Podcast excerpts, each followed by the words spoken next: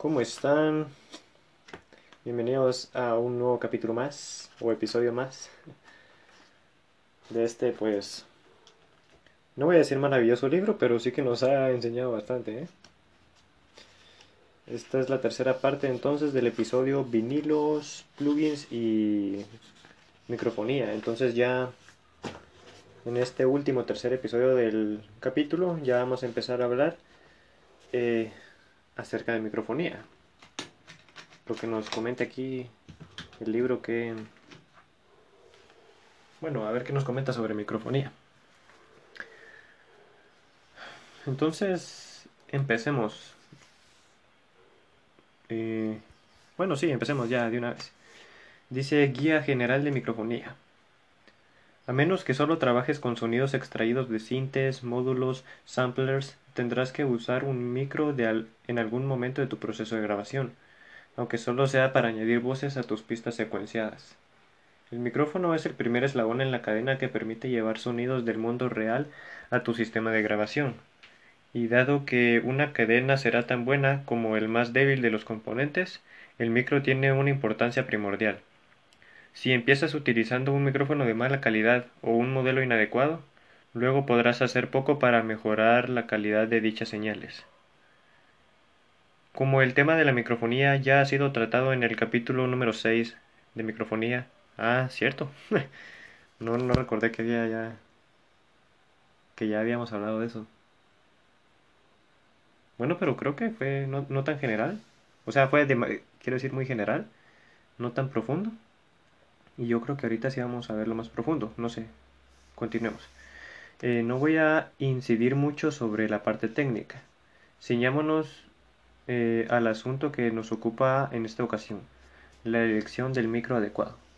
Ah, muy bien. Entonces, cualquier cosa, pues regresen al capítulo 6 para ver algo más técnico sobre microfonía. Alguna definición más detallada. Porque aquí parece que va a ser un poquito más práctico. Más ejemplos o cosas así. Em, muy bien. Hay varias clases de micrófono, pero siempre se trata de variaciones de dos tipos básicos. El micrófono dinámico basado en el principio electromagnético y el micrófono de condensador basado en el principio electrostático.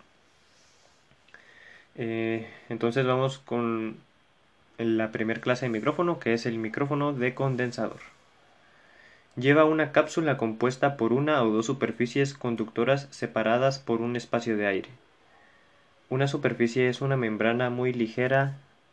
Eh, sí, sí, una superficie es una membrana muy ligera. Se refiere al diafragma. Mientras que la otra es sólida, una placa fija. Estas dos superficies actúan como un condensador. Eh, ¿Y qué es un condensador? Pues es un componente eléctrico capaz de almacenar una carga eléctrica.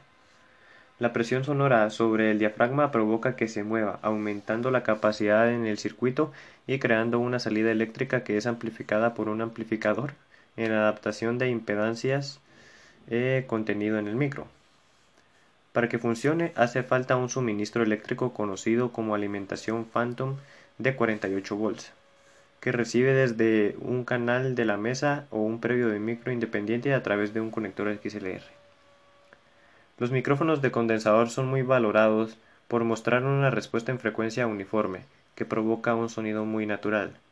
Son más sensibles que los micrófonos de dinámica, responden mejor a los transitorios y aportan más detalles en las altas frecuencias. Sin embargo, no suelen ser tan robustos como los dinámicos, así que debes tratarlos con cuidado. Eh, los de gran diafragma y entrada lateral son los preferidos para voces. Hay otros tipos eh, tubulares de pequeño diafragma que toman el sonido por el extremo. Y nos muestran una imagen del Audio-Técnica AT3035. Interesante. Solo ese nos muestran de micrófonos de condensador y entonces nos tiramos de una vez a los micrófonos dinámicos. ah, esperen, esperen. Vamos a ver. Sí, sí. Eh, un micrófono dinámico genera su señal de salida mediante inducción electromagnética de una bobina móvil. El diafragma del micro está asociado con una bobina de cable rodeada por la perdón, por imanes y suspendida en un campo magnético.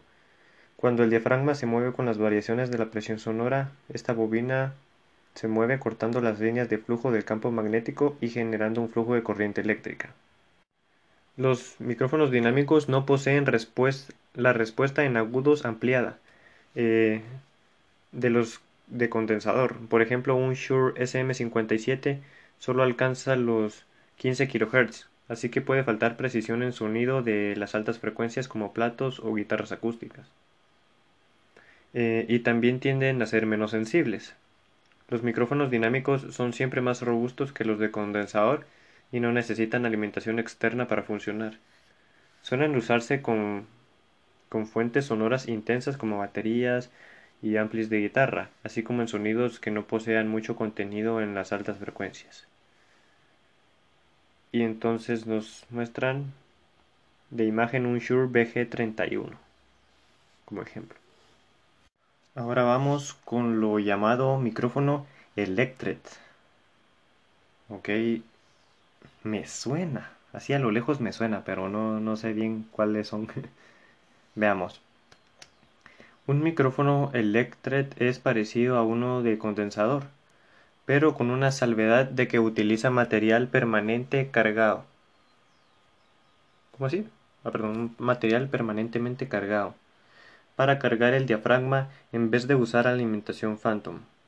Ah, es como bueno, es literal un micrófono de condensador, pero que no necesita Phantom Power. Algo así. Eh, los Electrets, suelen ser pequeños y ligeros eh, que los modelos estándar de condensador, y esta cualidad les permite llegar a pequeños rincones. Un micro Electret lleva un amplificador de impedancia variable que necesita corriente. Esta puede ser suministrada por una pila AKG C1000S usa una batería PP3, pero la alimentación Phantom produce mejores prestaciones. Ah. Bueno, es como un micrófono de condensador, solo que es más pequeño y solo que en vez de utilizar Phantom Power utiliza una batería. O sea que no... Ha de ser práctico, sí, eso sí, pero de mayor calidad que uno de condensador, no, no creo. Y nos muestran la imagen del Shure 16A, que al parecer es un micrófono eh, Electret. Si les interesa buscar estas, estos micrófonos, pueden, bueno, con los nombres que yo les doy, los pueden buscar a ver, para que se den una idea de cómo son. Ahora el micrófono de cinta. Estos también son llamados ribbon, ¿eh? Prefiero el nombre ribbon, suena más... Uf, no sé, más finolis, digo yo. Pero bueno, micrófono de cinta. Eh, es una variación del tipo dinámico que lleva una cinta... Eh, que lleva una cinta de aluminio suspendida entre los polos de un circuito magnético. La relativa fragilidad que caracteriza, que caracteriza a esta cinta ofrece una excelente respuesta transitoria, pero es muy, muy sensible al viento o a las altas presiones acústicas. Ah, me hubiera gustado que profundizaran más sobre este tipo de micro. A ver qué puedo decir yo de eso. Eh, son bastante chileros. Lo que yo sé de los, digamos, Ribbon es que además de que poseen un sonido como que distinto, espectacular, como más tridimensional o algo así. Eh, también tienen una respuesta de frecuencia bastante plana. Pero eso sí, son muy sensibles, como decía aquí, a las altas presiones acústicas. Entonces, hay que cuidarlos, quizá hasta más que un bebé. y nos tienen como ejemplo el Bayern Dynamic M160. Yo hubiera puesto otro de ejemplo. No me sé nombres de micros, pero hay unos más chileros que este. Este Este sinceramente no parece, a simple vista no parece de cinta. Ah, no puede ser. Mis, bueno, los resaltadores principales que estoy usando para subrayar este libro se están quedando sin tinta. no puede ser. Necesito que aguanten como dos o tres episodios más con este. Porque si no voy a llegar al último y no voy a poder subrayar nada en el último. Bueno, es que tengo uno uno rosado, uno amarillo, uno verde y uno celeste. El rosado lo utilizo para subrayar lo más más importante eh, del libro, o sea, algo teórico o algún concepto así bien importante. Luego el amarillo es también algo bien importante, aunque quizá un poquito menos que, el, que lo que esté subrayado en rosado. Luego utilizo el celeste muy pocas veces para aquellas cosas que únicamente son demasiado, demasiado importantes. O sea, este sí lo he usado poco porque son cosas así bien puntuales. O pueden ser interesantes, pero interesantes e importantes. Y el verde lo utilizo para cosas como que, que vale la pena resaltar, pero que no son importantes. Son, son X. Ya. Y sucede que los dos que más uso, el rosado y el amarillo, se me están quedando sin tinta. Y todavía necesito su ayuda antes de que, de que mueran. Al menos ya están muriendo aquí por el capítulo 20, no y no en el 15 o algo así. Pero igual necesito que me aguanten otro poco más porque ah, ya están pintando bastante opaco. Bueno, continuemos. Entonces ahora vamos a hablar sobre los micrófonos a válvulas. Un micrófono a válvulas no es más que uno de condensador dotado de una válvula para su amplificador, en vez de un, en vez de un circuito de transistores. Debido en parte a la distorsión armónica provocada por el circuito de válvulas, estos micros suelen aportar un sonido cálido y suave, ideal para grabar voces. Los micros a válvulas no funcionan con alimentación Phantom, sino que recibe su propio suministro eléctrico por un cable especial conectado, perdón, ajá, conectando el cable estándar del micrófono a una salida XLR de una fuente de alimentación que suele llevar conmutadores para el atenuador, el filtro de graves o los patrones porales. Ah, yo he visto de estos, no sabía que eran, bueno, que se situaban en esta categoría de micrófonos a válvulas. Y está bastante interesante cómo, cómo funcionan, o sea, llegando a ser como un condensador todavía, pero mejorando o funcionando, mejor dicho, de una manera más eficiente. Y me gusta, me gustó. Y nos muestran el ejemplo del de un Shure, el Studio Electronics Z5600. Ok, bastante interesante. Entonces ahora vamos con el micro PZM o de contacto. Ok, ya sé. Eh, el micro de zona de precisión por las siglas PZM, o de contacto es un electret o de condensador de cápsula pequeña que está insertado en una placa plana. El objetivo de este diseño es que el diafragma esté muy cerca de la superficie mesa o suelo sobre la que se coloque el micro, eliminando toda la interferencia entre el sonido directo y los sonidos reflejados desde la superficie que pudiera colorear la señal.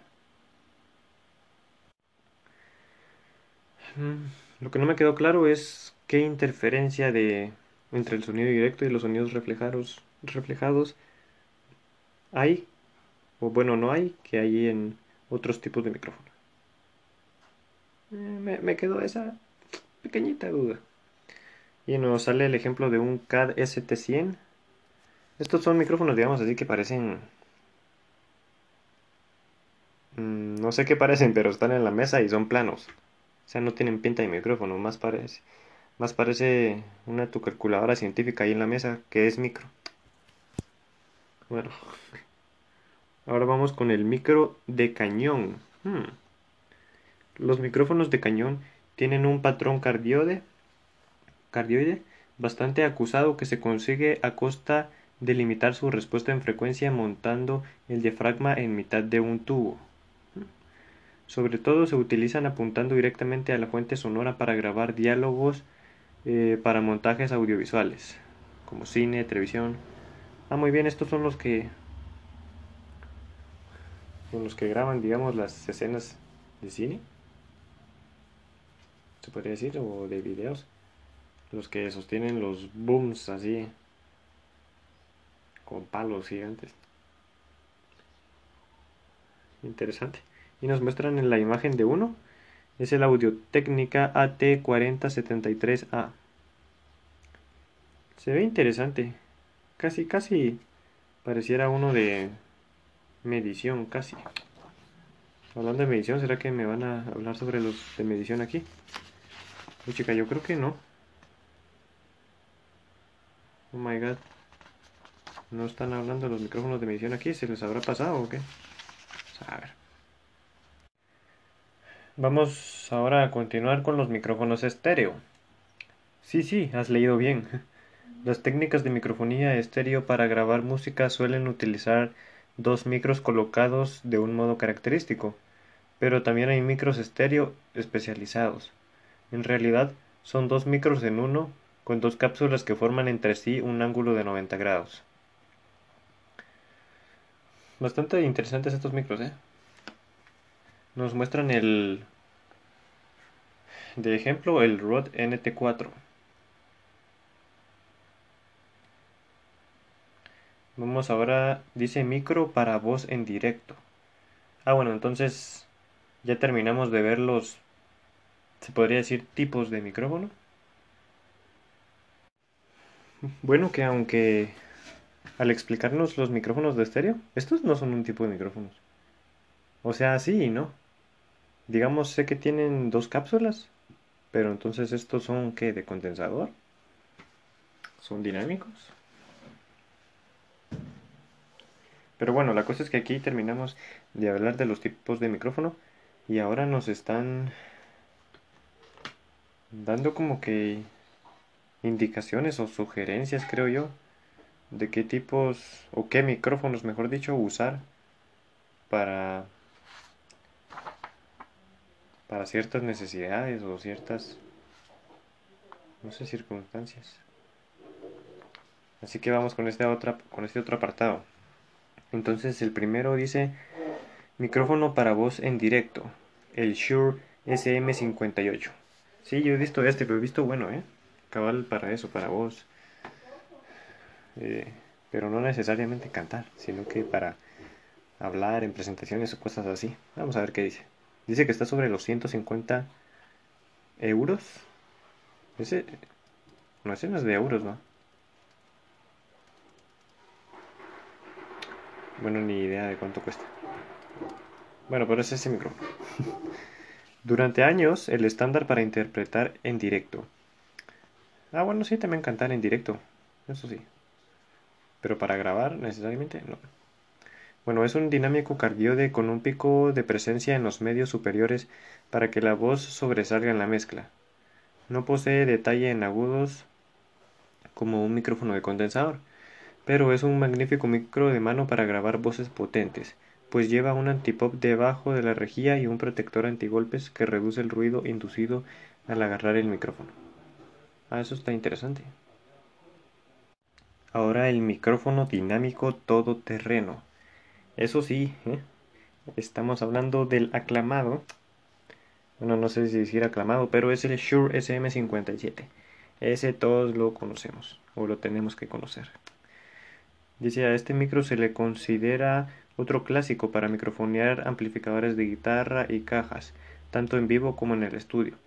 Muy compacto y manejable. Constituye un excelente micrófono todoterreno que posee suficiente versatilidad para utilizarlo también con instrumentos de viento, metales, voces y bombos. Definitivamente este es uno de los que no nos deben faltar. Ahora el micrófono Electret de propósito general. Wow. Es el AKG C1000S. Este uh, está un poquito cariñoso, creo yo. Aunque dice, miren, dice este micro es una buena alternativa económica para realizar tareas que requieren un micro de condensador. Con la con la que realizar buenas grabaciones de voces, guitarras acústicas, charles y demás platos de la batería. Posee patrones cardiode e hipercardiode. Ah, bueno, sí. Sí, sí, es barato porque se me había olvidado que es de condensador. Pensé que, que era dinámico, pero no, sí. Es como, como un tipo de condensador, sí, sí. Y luego nos sale el micrófono recomendado para bombos. Es el AKG D112. Los sonidos graves suelen necesitar micros especializados, sobre todo dinámicos de gran diafragma que soporten sonidos intensos a bajas frecuencias. AKG D12, porque aquí me dijeron 12 y en el título dice 112. Eh, bueno, no sé. No sé cuál de las dos es el correcto. Pero ha sido un pilar básico en muchos estudios desde su, desde su aparición en 1953. Y a finales de los 80 lanzaron al mercado un sucesor de huevo, el D112. Ah, muy bien, muy bien. Sí, sí, nos están hablando del D112, pero como que tuvo un sucesor llamado el D12. Bueno, dotado con un gran diafragma en una cavidad interna para así ampliar y realzar la cola de graves. Ahora el micrófono recomendado para timbales. Así es, hay micrófonos para timbales. Bueno, esta es el Sennheiser MD421. Es un gran micro dinámico de propósito general con una buena respuesta en graves y capaz de soportar eh, elevadas SPL. Adecuado para timbales, se presta para la grabación de metales, bajos, bombos y amplis de guitarra con magníficos resultados. Ahora, uff, ¿qué pasó aquí? Tenemos los micrófonos a válvulas para voces. Y nos muestran dos ejemplos en este caso. Uno super mamalón, carísimo, y el otro ya más económico. El mamalón es el Newman U87. Y el económico ahí, tan tan, es el AKG C12. Y entonces de estos nos dice, aunque es posible utilizar muchos micros para grabar voces, estos dos micros a válvulas son poderosos, clásicos que ostentan el mayor tiempo en activo. Eh, como dejaron de producirlos hace tiempo, se ha, se ha, revalorizado mucho en lo que es el mercado de segunda mano. Marcas como Browner han intentado cubrir esa demanda con nuevos diseños a válvulas de alta calidad, al tiempo que AKG y Newman han reintroducido sus diseños a válvulas. Ahora AKG distribuye una versión de C12 llamada C12VR a unos 5.650 euros. Joder. Olviden lo que había dicho del económico. No sé, yo para mí AKG es una marca algo económica, ¿no? Yo por eso había dicho eso, pero... Como que hay unos que no, ¿eh? No me sabía el modelo y la Carlitos ahí. Bueno, mientras que los actuales modelos de Newman a válvulas incluyen el M149 sobre los 3.900 euros y el M147 sobre los 2.200 euros. ¿Cómo, ¿Cómo, una KG es más caro que un Newman? Oh my god. Oh my god. Interesante. Yo no sé por qué las marcas a veces dejan de producir eh, hablemos en este caso de micrófonos buenos, porque dejan de producir esos micrófonos tan buenos. Y yo entiendo que, digamos, en su época tal vez no estuvieron de moda y o no eran tan demandados y por lo tanto no hacían muchos. Pues eso lo entiendo y esa es una buena razón para no hacer muchos, pues, porque no hay mucha demanda. Pero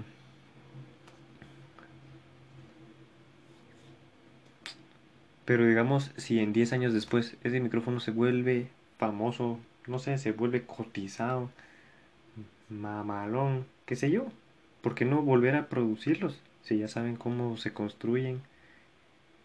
Ellos mismos lo hicieron, solo los, tienen que volver a hacer, tienen todos los diagramas, saben qué material utilizar, todo, ¿por qué no los vuelven a hacer? no que crean otras líneas eh, que emulan a esa a ese micrófono en este caso que es tan bueno o sea ¿por qué no no hacen más del mismo? no sé la única razón que se me puede ocurrir es porque puede hacer que baje el precio de ese micrófono y entonces como que no convendría mucho ahí quitarle valor a le quita un poco la marca y también el micrófono entonces si no es esa razón, entonces no sé qué chingado de razón va a ser. Vamos ahora con el micrófono a válvulas económico, dice. El Rode NTK sobre los 900 euros. Eh, existe un gran número de micros a válvulas nuevos en el mercado. Probablemente en este apartado del manual de sonido se quede algo desfasado, pero en este caso el micro NTK de Rode es un micro eh, con probabilidades de convertirse en un clásico. Ofrece un sonido rico, lleno y vivo, en parte por los picos de presencia en 5 kHz y 12 kHz, ideal para voces y otras fuentes sonoras. No es un micrófono barato, pero considerando que puedes llegar a encontrarlo en algunas, en algunas tiendas por 600 euros, lo podrías considerar una ganga. Ok, si consigo alguno en 600 euros, 700, incluso 800, quizá me lo compraría, si tuviera el pisto, pero casi no dudaría en comprármelo. Porque eso puede llegar a valer más en el futuro, ¿eh?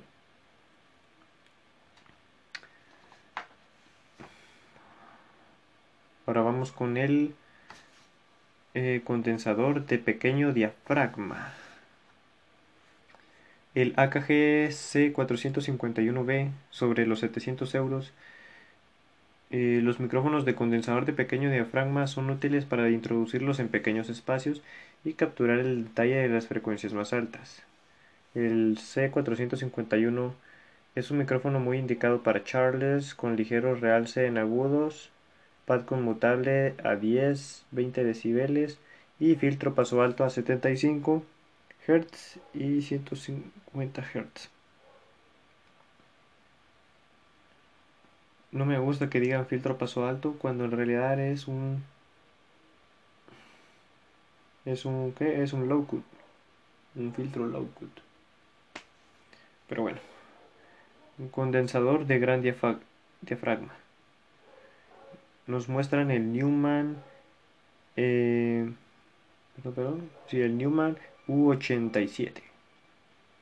De nuevo, de unos 2.300 y así euros.